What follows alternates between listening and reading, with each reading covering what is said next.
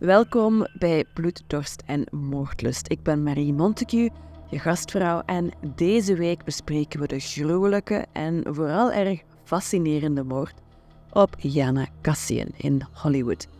Ik onthul alle lagen van dit complexe verhaal. Abonneer je op Bloed, Dorst en Moordlust via Spotify of welke podcast-app dan ook en mis geen enkel moment. Maak je klaar om mee te gaan op een duistere reis. Blijf luisteren, want deze aflevering is een absolute must.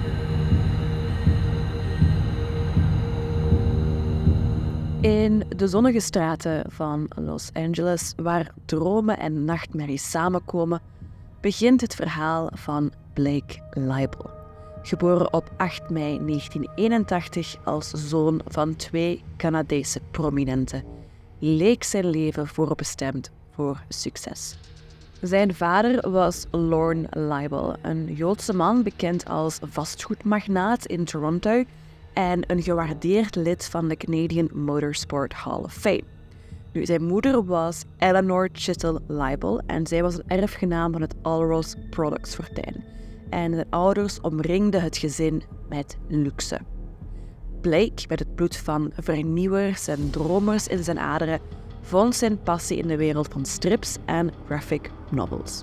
In 2010 bracht Arkea de grafische roman Syndrome van Libel uit in samenwerking met Libels bedrijf Fantasy Prone.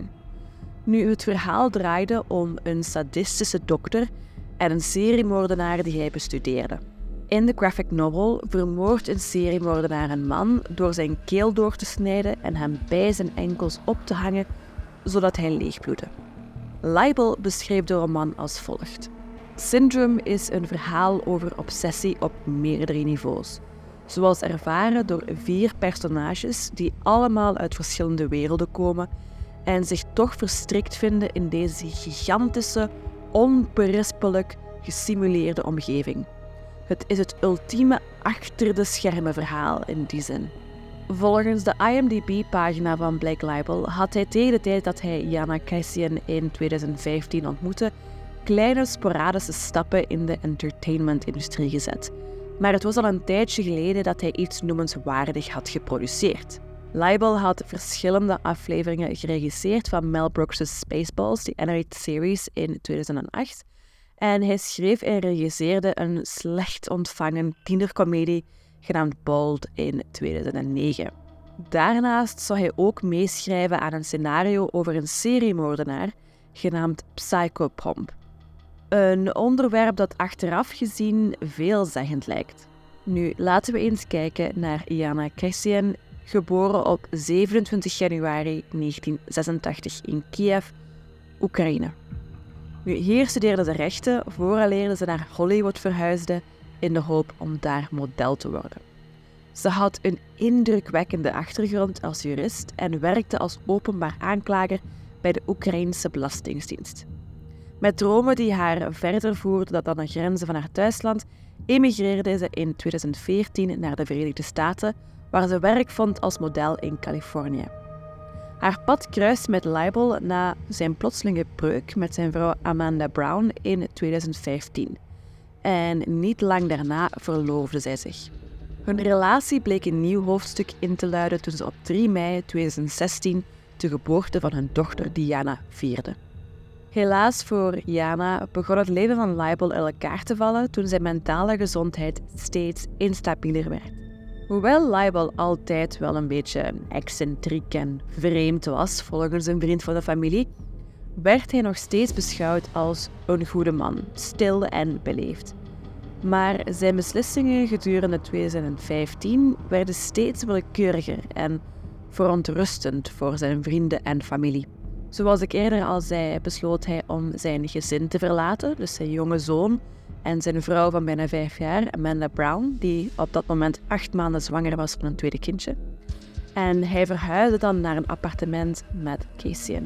En Casey raakte eigenlijk bijna direct zwanger en het paar was dan ook al snel verloofd. Wat Jana echter niet wist, was dat Blake ook nog eens een affaire had met een collega genaamd Constance Bucafori.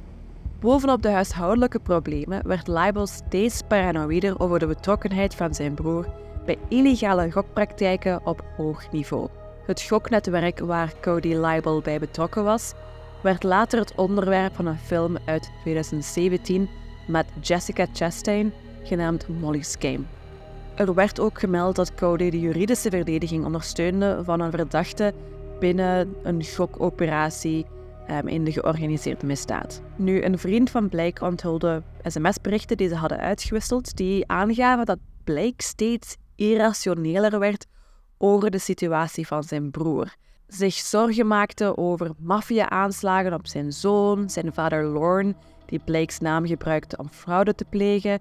Um, hij interpreteerde website-onzin als codes bedoeld om, om hem te manipuleren en, en andere dingen. Nu, de diepgewortelde angst voor de vermeende dreigingen had een, een heel ernstig effect op, op Blake's geestelijke gezondheid, waardoor hij zich meer en meer terugtrok uit zijn relaties en zijn nieuwe gezin. Zijn obsessieve focus op Cody's problemen en de paranoïde ideeën over bedreigingen tegen hem en zijn naasten leidde tot nachten gevuld met angst en dagen doorgebracht in een staat van constante waakzaamheid. Ondanks pogingen van vrienden en familie om hem te helpen, bleef Blake vastzitten in zijn eigen wereld van ongegronde angsten, waardoor hij verder verwijderd raakte van de realiteit en de mensen die hem lief hadden. En toen opeens belandde Blake in de gevangenis. Nadat Blake in de gevangenis belandde, werd de situatie nog vreemder. Zijn verloofde, Jana, nam contact op met zijn ex-vrouw Amanda om 100.000 dollar borgtocht te regelen vanwege een beschuldiging van verkrachting en een incident met zijn huidige maîtresse Constance. Wat Jana niet wist, was dat Amanda en Constance al die tijd met elkaar sms'ten, terwijl ze dachten over manieren om Jana gedeporteerd te krijgen. Of hun pogingen succesvol zouden zijn geweest, weet niemand. Jana zou uiteindelijk de Verenigde Staten verlaten, maar uh, niet vanwege een deportatiebevel van een immigratierechter. Het was omdat haar familie wilde dat haar lichaam begraven werd in Oekraïne, in haar thuisland. Nadat Leibel uit de gevangenis werd vrijgelaten, zeiden vrienden dat hij en Jana betrokken raakten bij talloze heftige ruzies. Jana verliet een appartement met baby Diana om bij haar moeder Olga te verblijven. Haar moeder was tijdelijk naar Los Angeles verhuisd om te helpen met de kinderopvang. Op 24 mei 2016, slechts drie weken na de geboorte van hun dochter Diana, werd Olga, de moeder van Cassian, heel ongerust. Ze kon haar dochter niet bereiken. Na meer dan tien telefoontjes zonder antwoord begon de bezorgdheid de overhand te krijgen. Met een onheilspellend voorgevoel besloot ze op zoek te gaan naar Jana, hopend dat haar vrees ongegrond zou zijn. Nu, de dag voor haar verontrustende verdwijning ging Keistien samen met haar moeder Olga winkelen voor kinderwagens voor Diana. Het was de laatste keer dat Olga haar dochter levend zag. Thuiskomend in de stilte van haar dochters afwezigheid besloot Olga de volgende dag haar zorgen serieus te nemen en de politie erbij te betrekken.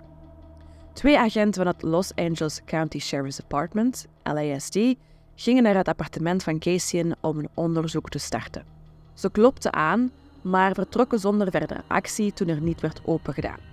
Enkele dagen later besloot Olga, gedreven door toenemende angst en wanhoop, zelf naar het appartement te gaan.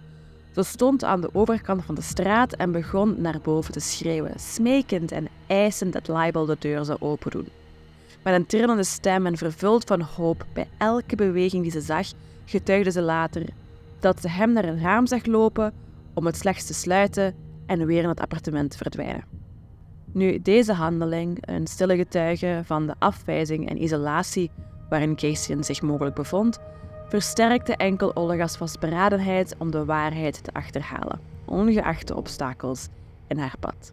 Diezelfde dag nog, op 26 mei 2016, deden agenten een gruwelijke ontdekking in het appartement in West Hollywood.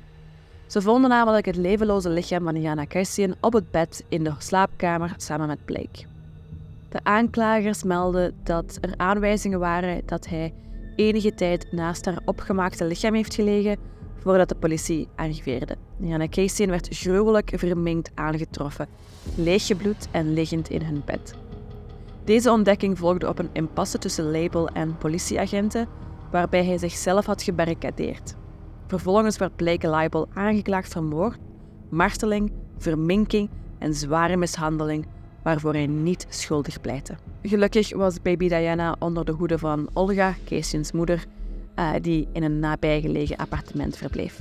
Op 20 september 2017 werd het autopsierapport van Jana Casey vrijgegeven, waarin de doodsoorzaken werden gemeld als bloeding en hoofdtrauma. De onthullingen in het rapport schokten zelfs de meest doorwinterde onderzoekers. De details waren zoveel gruwelijker dan men zich kon voorstellen.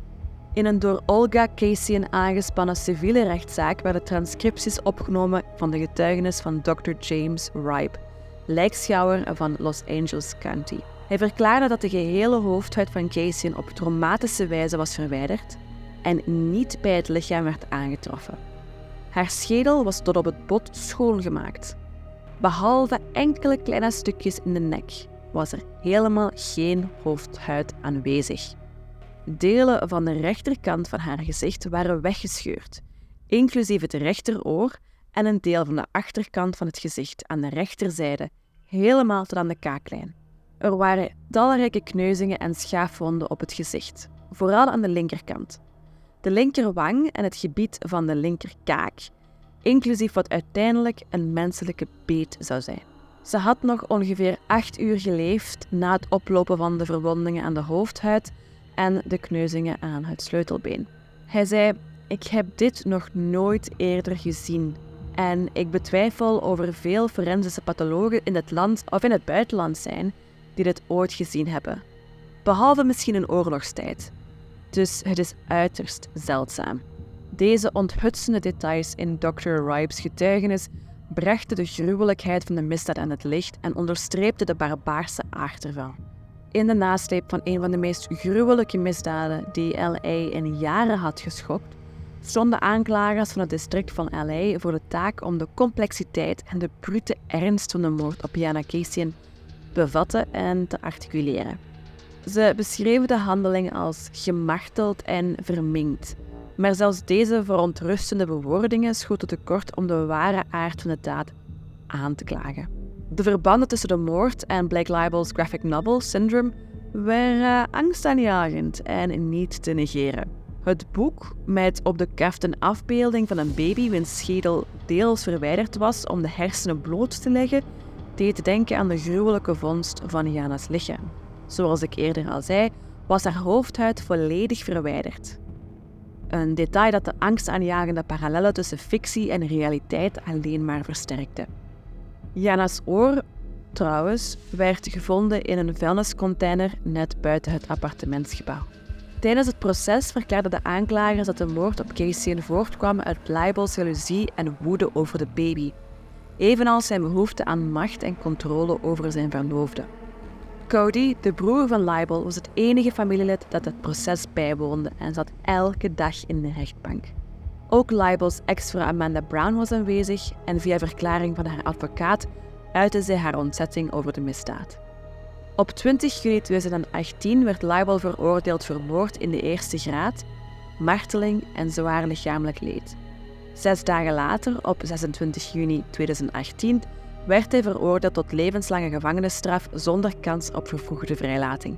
De media omschreven de misdaad als gruwelijk en mogelijk de meest gruwelijke moord in de geschiedenis van West Hollywood, zo niet Los Angeles. Libel zet momenteel zijn straf uit in de California Correctional Institution. Nu we dit gruwelijke verhaal afsluiten, blijven we achter met één alles overheersende vraag. Waarom vermoordde Libel Jana? Was het puur uit jaloezie op de baby, omdat hij voelde dat zijn relatie en macht over Jana daardoor bedreigd werd? Of waren er gewoon enorme psychologische problemen die een rol speelden? Waarschijnlijk verslechterd door de druk van zijn levensstijl en zijn broer en de maffia en... Wat denk jij? Laat het weten op de pagina van deze aflevering op Spotify. Dat was het dan. Bedankt voor het luisteren en vergeet je verhaal niet te abonneren op deze podcast, zodat je nooit meer een aflevering mist. Dankjewel voor het luisteren en uh, voor degenen onder jullie die de spanning aankunnen. Stem volgende week weer af. als je durft.